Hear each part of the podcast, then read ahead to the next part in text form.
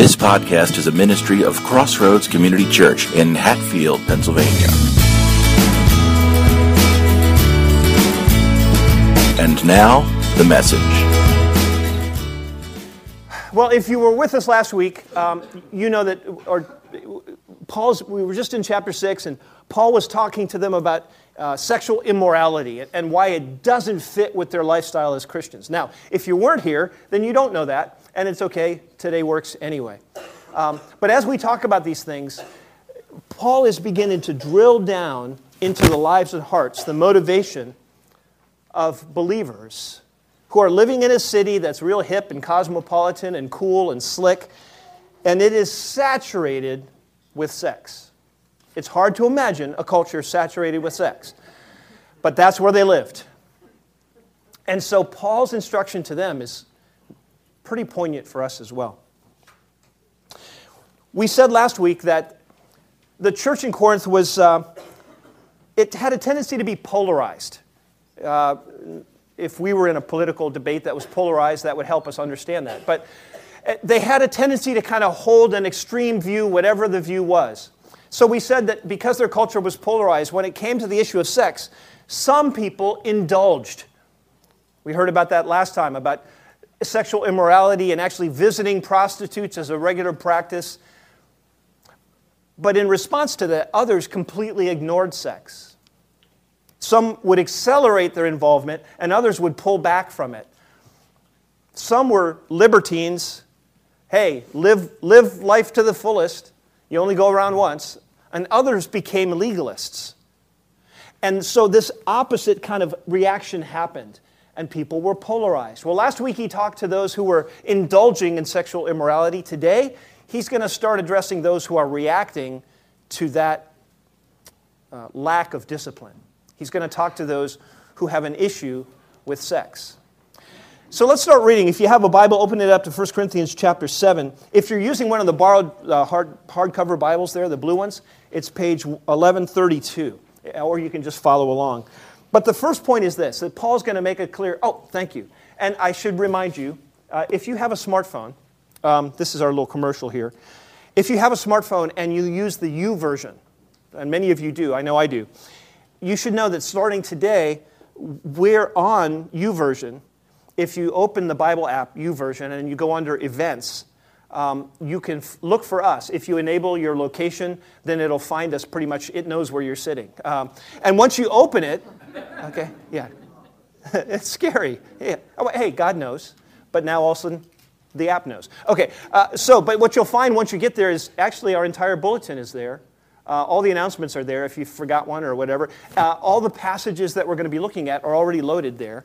Uh, so if you, if you open up your, you, you, it may ask you if you, want, if you will enable locations, say yes, and then they'll track you for the rest of your life. Uh, but no, um, but everything is in here, and I think you might enjoy. Uh, by the way, once we've gotten started, you can put in your own notes if you want, and they will be saved for you for next time. So really cool, and appreciate George. Way to go, buddy. Uh, good job getting us lined up. So um, if some of you would try that, and uh, let us know how it worked or didn't work, and uh, so we can always improve things. Right. Well, okay, so here we are in uh, 1 Corinthians chapter 7, and uh, starting in verse 1, we read this. Now, for the matters that I wrote to you about, it is good for a man not to have sexual relations with a woman. Please, thank you. so afraid somebody was going to say amen. Um, you understand why. But since sexual immorality is occurring, each man should have, his, have sexual relations with his own wife, and each woman with her own husband. The first point that we're going to make, that Paul's going to make, is that there is a place for sex. There is a place for sex, and it's in marriage. Now, if you're here today and you're a single, I want to suggest, I'm going to ask you to do me a favor. I'm going to ask you to track with us anyway. Or if you have been married and now you're currently single again, I'm going to invite you to track with me anyway. Because next week we're going to address sex and marriage and singleness. Paul goes right there next. So, next week we're going to talk to you specifically about singleness. This morning, as we talk about sex in marriage, it still applies to singles in a lot of ways. First of all, we all benefit when marriages are strong, whether we're in one or not. So I'm going to I'm going to ask you to kind of listen with some kind of just kind of tuck it away this morning if you're single. We're going to talk to you, and I'm going to ask the, those that are married next week to listen closely in as we talk about that next week. So now Paul's beginning to address those who are like overreacting to this sexual immorality that's everywhere. And their overreaction was kind of interesting. Instead of encouraging sexual immorality, they were saying, no sex. That's the best way to be spiritual, no sex. Even in marriages, no sex. Just live celibate. Stay away from all of that worldly stuff. Now, I don't know about you. When I read this, I, do, you, do you get concerned? He says, Now, for the matters I wrote to you, by the way, up until this point, he's been reacting to things that he's been hearing about the church. Right now, he's beginning to address the things that they actually wrote to him about. So apparently, Corinth wrote him a letter. In fact, there were several letters that went back and forth, copies of which we do not have. And one of those missing letters is a letter where he wrote them and, and uh, they wrote him and they said, hey, by the way, what about this issue? And, and before we beat up on the Corinthians, because sometimes it's easy to beat up on them, I will say this at least they were asking questions. They were asking, how should my life line up with what you're teaching? How should my life line up with what God's word says? So here's, here's the point Paul is talking to believers, and there's this overreaction, but I find it a little unsettling. It's, he says, Now for the things I wrote about, wrote, that you wrote to me about, it's good for a man not to have sexual relations with a woman. What? Some of you who really like the idea of sex are thinking, what? I, am going to try really hard this morning to not paint that as all men, because I know that's not the case. But it would be easy to make the joke, right? That the guys and the girls like the, like the video. But it almost sounds, is, is anybody surprised by the fact that he would say, oh, it would be good to not have sex? Does that surprise anybody else besides me? Is anybody disappointed? okay, oh, now you're not raising your hand. Okay. This is the funny thing about talking about sex, because everybody wants to be here, but nobody wants to respond. okay? So I want you to notice that in the NIV, that phrase is in quotes. We don't really look at punctuation all that much, but today it's actually kind of important. There were no quotation marks in Greek, but that displays that it was the opinion of those that were making, doing the NIV translation that there's something special about that phrase. Do you remember previously in studies where Paul quoted slogans that were floating around Corinth? When he would say, hey, food is for the stomach and the stomach is for food. We said that was a slogan that they were often, and then so he would repeat the slogan and then he would respond to it. Well, I think the, interp- the, the, translators of the NIV have done the right thing, and I agree with their interpretation that what Paul's doing right there is he's quoting them. That was the slogan that was going around Corinth. It's good for men not to have sexual relationships with women. It's good that nobody have sex. He's quoting them, and now he's going to respond to them. Now, what you need to understand is that it's a little awkward because at this point, Paul was single. And later in this discussion, he's going to say, I think being single is pretty good. And in fact, he's going to say, I wish some of you were single. I, am going to encourage some of you who are single to stay that way. He's actually, if, if, it, if he has to come down on it, he's actually coming down in favor of singleness. They knew that because they knew him, they knew his personal lifestyle. So Paul's going to be really careful today to address this extreme polarization and bring things back into balance. There's a lot of things that are true about sex, but this is just one of them. It has a tendency to prompt us to respond in extreme ways. Paul's going to take these folks who are acting or responding extreme and pull them in close together. So he goes on. He says, But, but, since immorality is happening, it is occurring. Uh, we should kind of, again, I'm trying to help you understand the context. In Greco Roman times, the typical attitude for, about sex was simple. A man would marry a woman, she would be his wife, she, he would have sex with her so that he would have a legal heir. To enjoy the fun aspects of sex, he simply went and found prostitutes. That's what they were for. Prostitutes were for fun, and your wife was for an heir. Again, another extreme view. So when Paul says, because sexual immorality is occurring, it's not hypothetical, it's not theoretical, it's rampant in their culture. You thought it was just us. He says, because it's happening, each man should have sexual relationships with his own wife, and each woman with her husband. And so, what he's saying is that there is a proper place for this, not just for having heirs, but for all of the comforts and joys and delights of sexual intimacy. There's a place for it. And it's to be enjoyed with your own husband, with your own wife. In fact, the wording there is so interesting. It's, it's like, not, not that you own one another, but you guys are a team. You're a pair. You have one. That's what you are in each other's lives for. So I think the point would be that, you know, uh, there is nothing. I'm a little stuck there, Steve. I might need some help. Advance it one.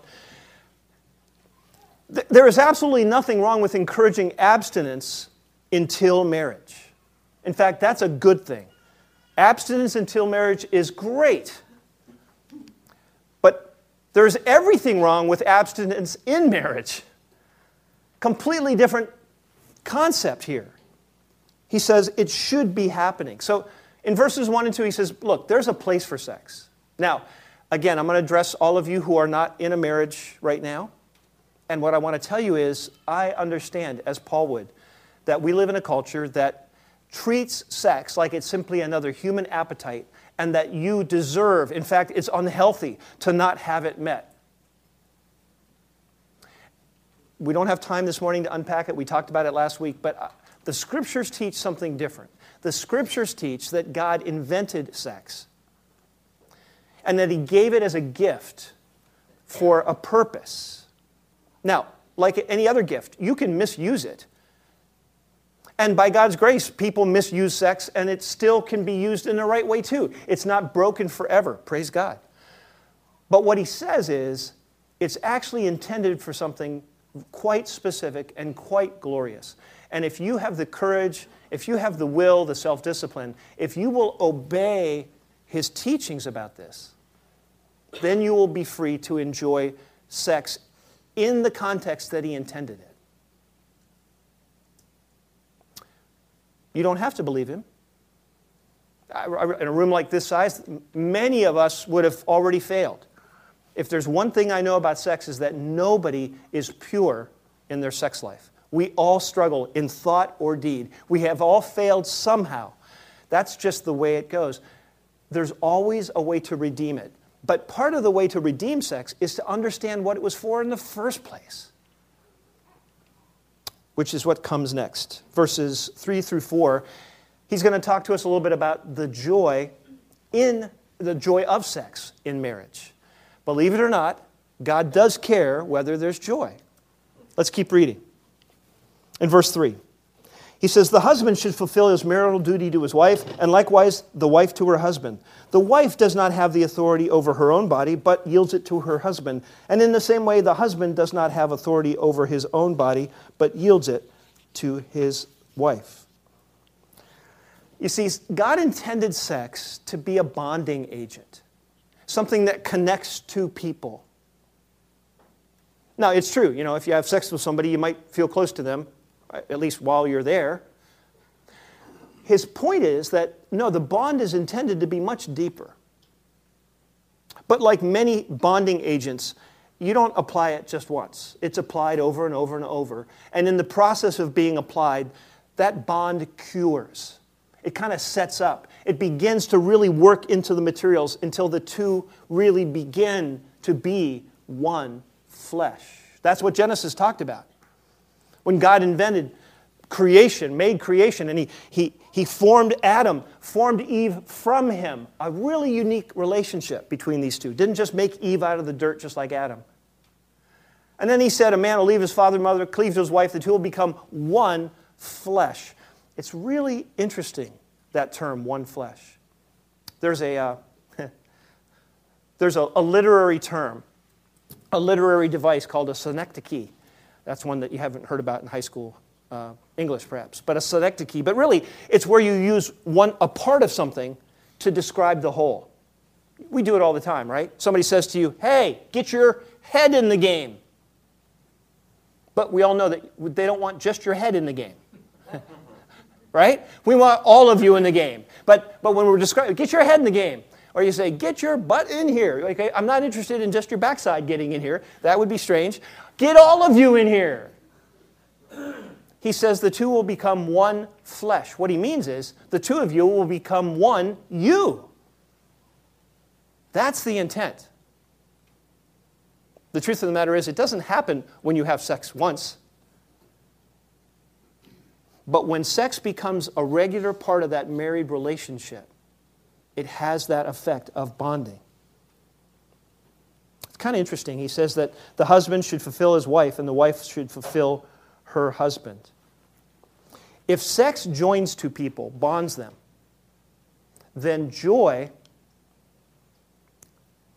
joy, when they serve each other, that's a source of joy. Again, in our world, sex is seen as something that, that fulfills us and that we're interested in us being satisfied. And that attitude filters right into every one of our marriages. We still have a sin nature, and we're interested in us being served. That might be normal, but it's not the best. Paul says the way it was meant to be to work was that you're interested in serving the other one, and that's where the greatest joy comes from. Most marital counseling, you say, well, you know, okay, well, I will serve her, you know, if she serves me. And then they go back and forth and they're waiting for each other. We all know what that feels like on the inside. So, all Paul is saying is that the joy comes when we train ourselves to serve the other. It's really nice when they're also interested in serving us. That's the way it's supposed to work. That's the ideal. We also see that he says they're supposed to fulfill this obligation to one another. And, and this is a tough concept that sexual oneness, being together, is, is an obligation. It's not a word we like. Luckily, it's not just an obligation, it's also a joy and a privilege. But he says it's an obligation in this covenant of marriage. It's not a tool that's just optional or nice.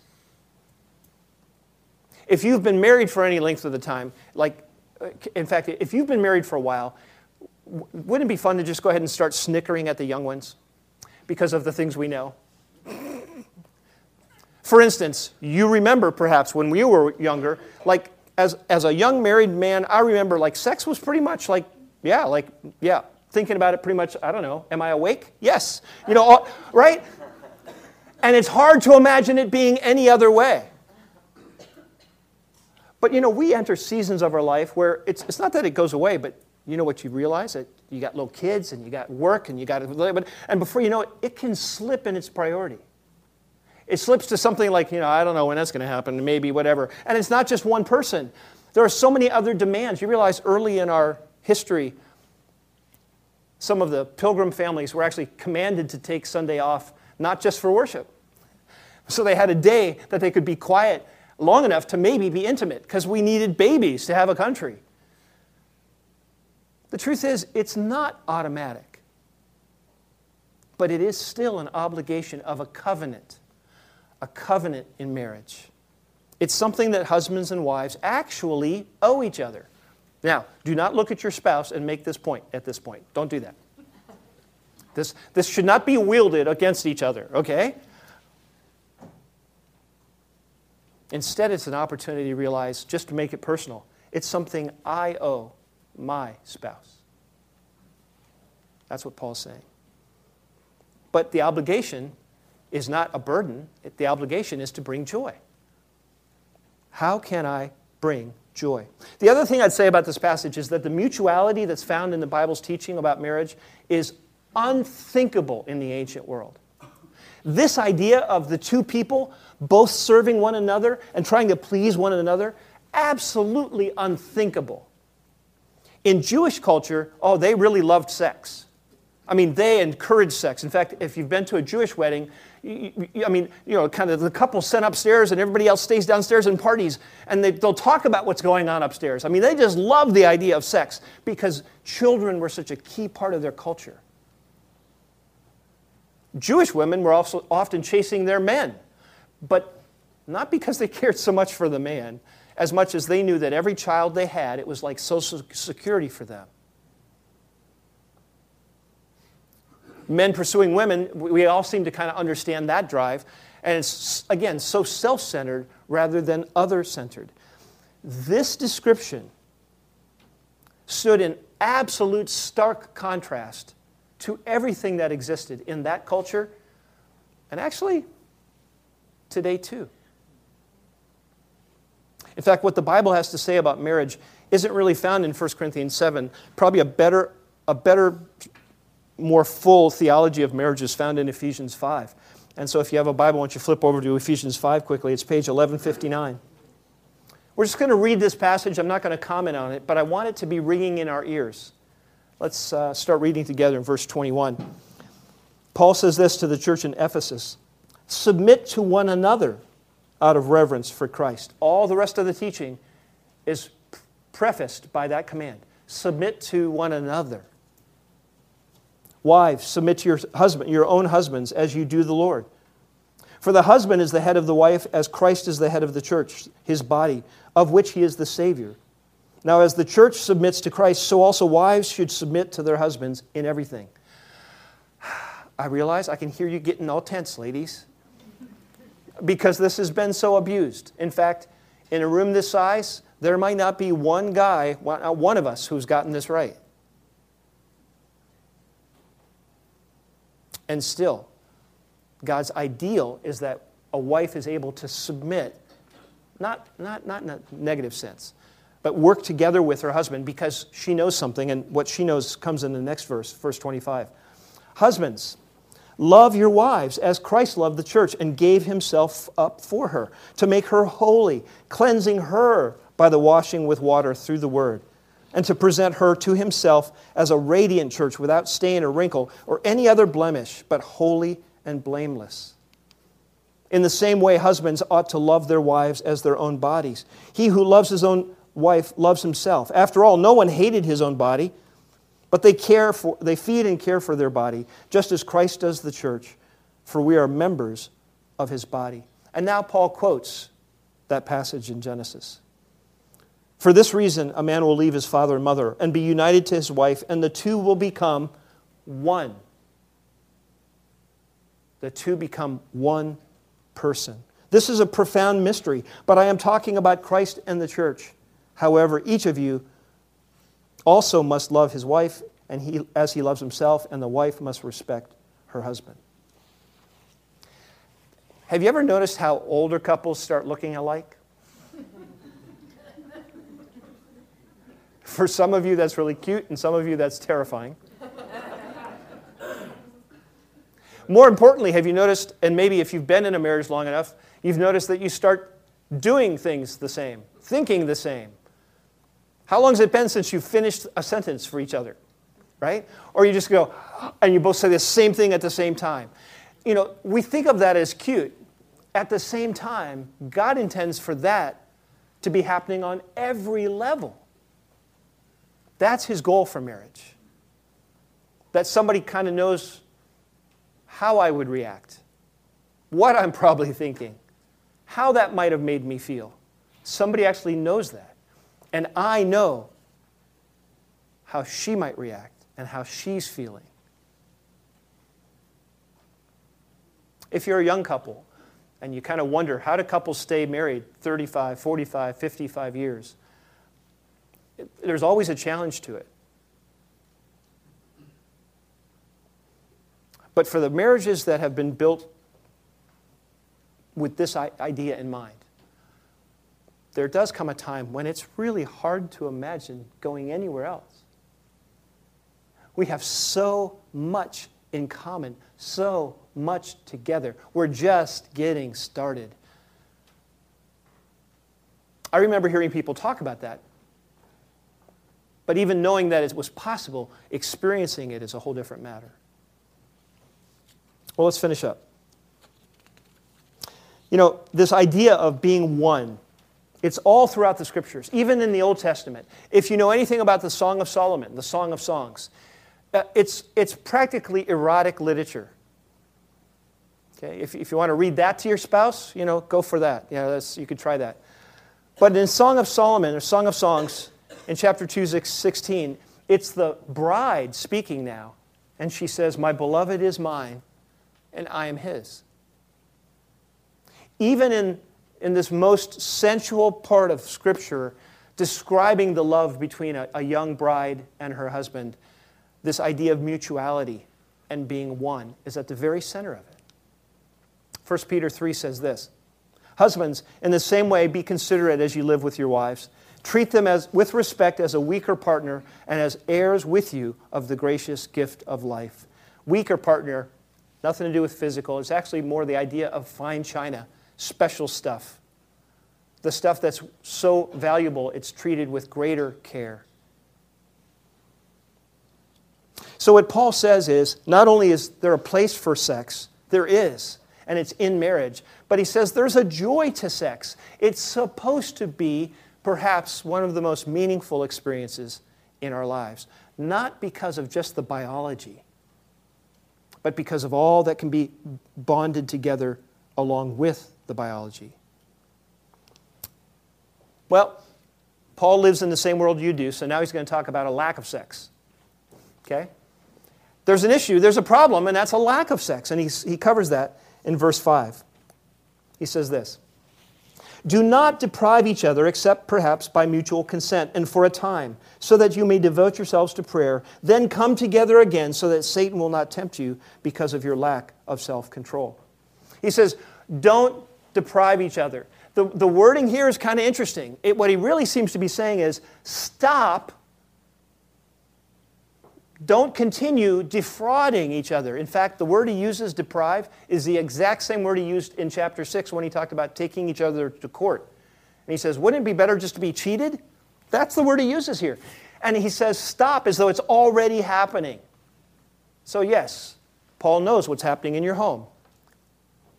And what he says is, Stop cheating each other, stop depriving each other.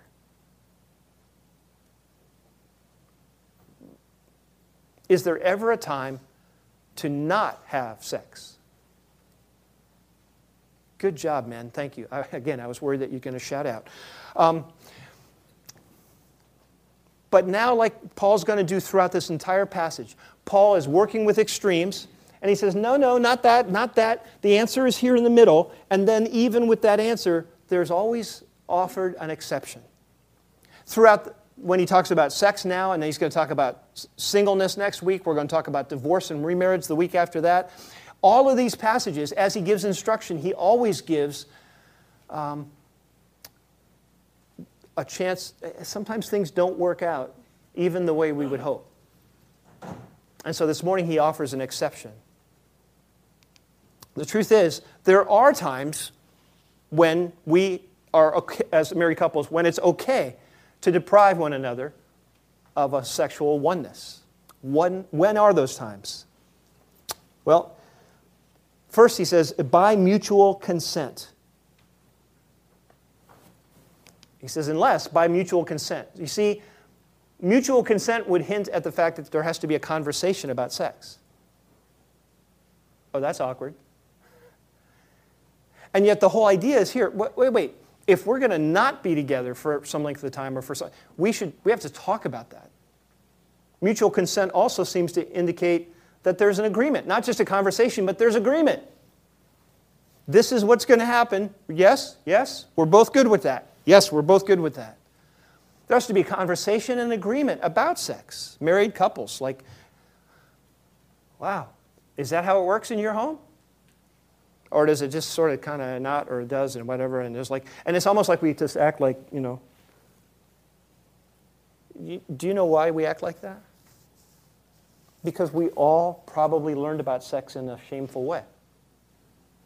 It's sad, but we all learned about sex in some kind of a shameful way. We have shame attached to it. And because of that, even now as grown ups, we do we do this. we're embarrassed. When when Paul's saying uh, you have to have a conversation about it. Hey, what's the plan for tomorrow? Well, we have to go do some shopping. I'm going to wash the car. That's not what I'm talking about. what's the plan for tomorrow? We have to have a conversation about it, an agreement. He also says, for a time. He says, if for a time, and then later you come back together. There needs to be a plan. A conversation, agreement. Agreement about what? A plan. There's actually a plan in place.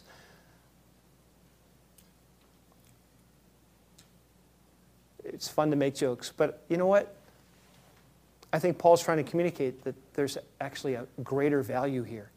If we're tempted as married couples to think of sex as like just icing on the cake, you know, if everything's going great, and Paul is saying, actually, it's a fundamental element that goes into building your relationship.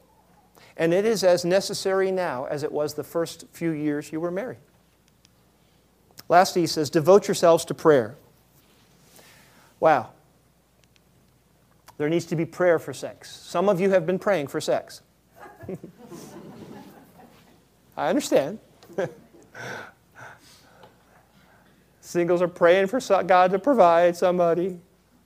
Marrieds are praying that we could have sex or praying that he leaves me alone or whatever, right? I mean, there's been a lot of prayer offered about sex, but not like what Paul intends.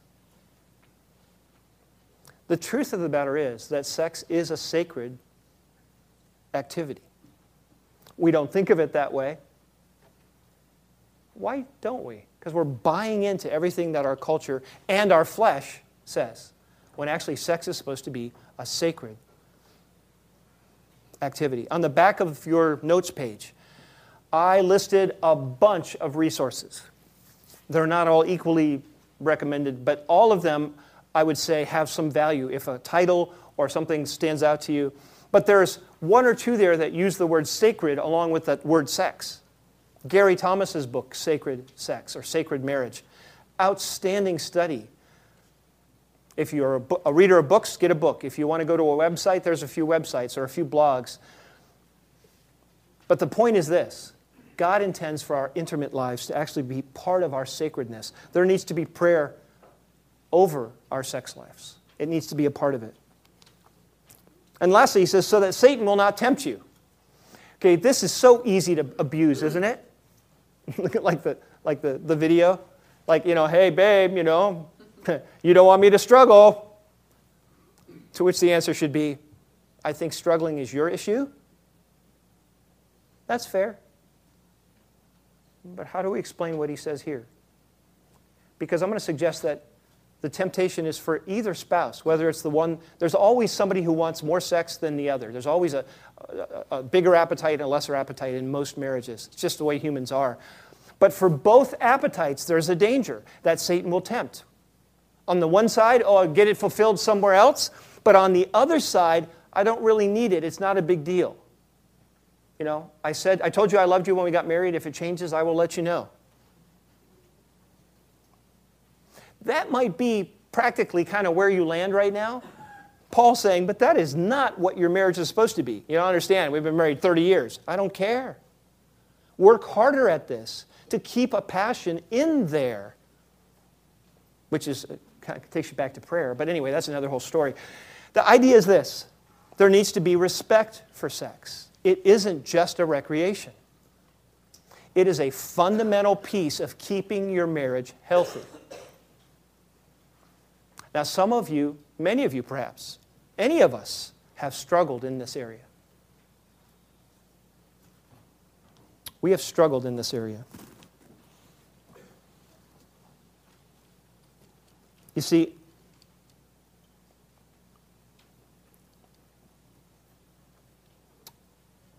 something went wrong.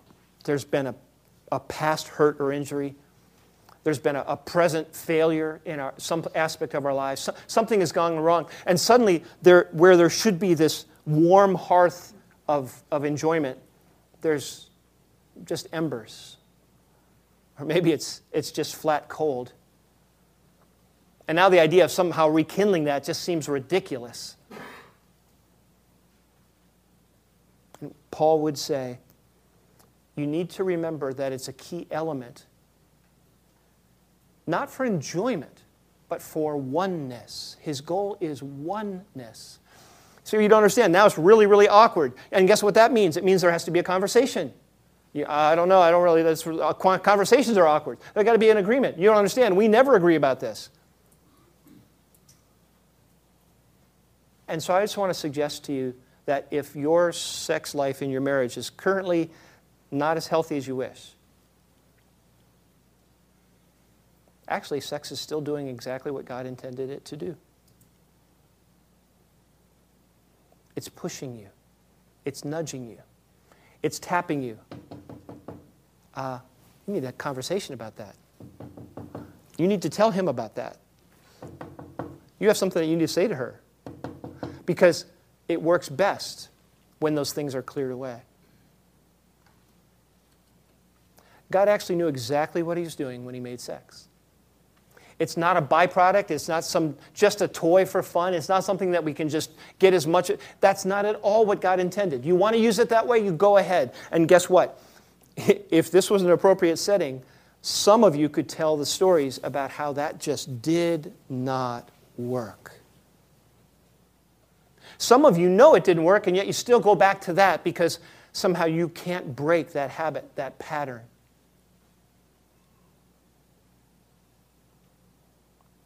There's grace, there's forgiveness. In fact, that's what Paul says in this last, path, this last verse as we close.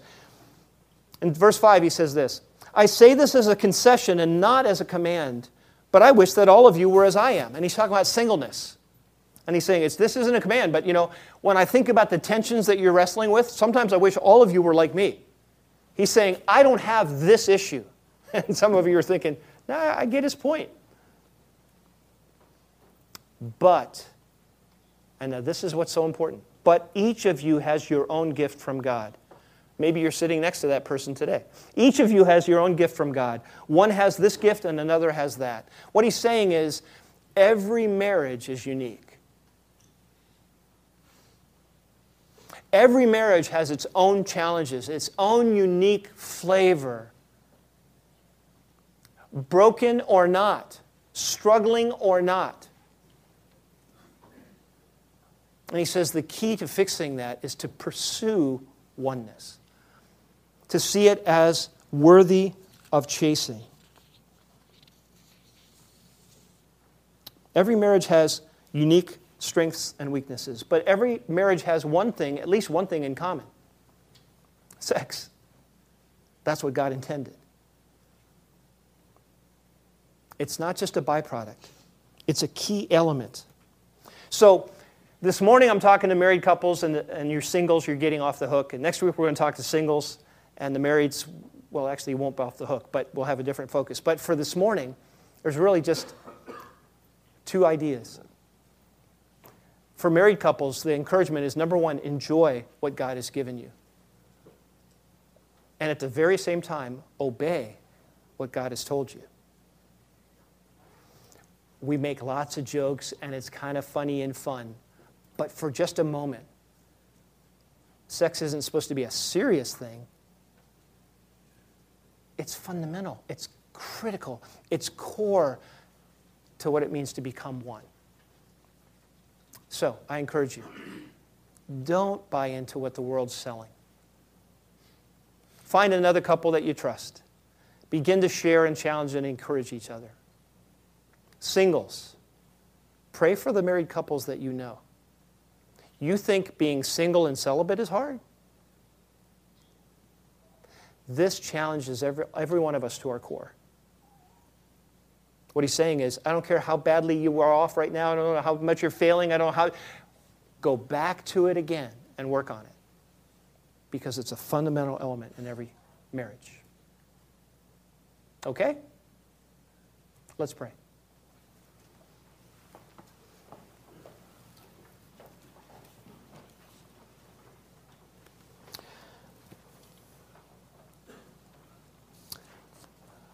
We need to pause for a second and just give you a, sense, a chance to digest. See, we, we joke a little bit about this, but it's no joking matter. The feelings that we have that are connected to this relationship, are probably the most intense feelings we ever feel, except for maybe as parents. And so, as we pause, I want to give you a chance to talk to God about your marriage, specifically the role of sexual intimacy in your marriage. Remind, remind yourself that God, he, God he, he invented it on purpose. He knows how it's supposed to work. Tell Him that you know that He intends for us to enjoy one another. It's not just an option, it's not just icing on the cake, but that He actually intended it to be a, a key part, not the only part. Thank Him for the fact that there are times when we don't enjoy sexual intimacy but even those times are entered into with purpose. And when there's a break in our relationship, it's, it's so that we will pursue oneness again. And all, every marriage is in a process of learning more about what it means to be one. Father God, I pray for the marriages in this room. I ask that your hand of blessing would be on each and every one. And I ask that you would so lead each man and woman, each husband and wife, that they would be willing to trust you enough to set aside whatever injury and pain they have experienced, to turn toward each other again and again and again, and work out those things that are come between them. That, that each marriage would know that being one sexually is an important goal. It's part of what it means to be one flesh. So I ask you to heal marriages, to restore them. Every marriage has the potential to display hope for every other person around them. And God, each of us individually, we're broken. And that brokenness shows up uh, sometimes most glaringly in our sexual identity. And so we simply ask you again to cleanse us and to forgive us and to purify what is here so that we could serve your purposes. May we know what it means to be one. I ask it in Jesus' name. Amen. Thanks for listening. Intro music by bensound.com. Visit us online at crossroads-cc.org.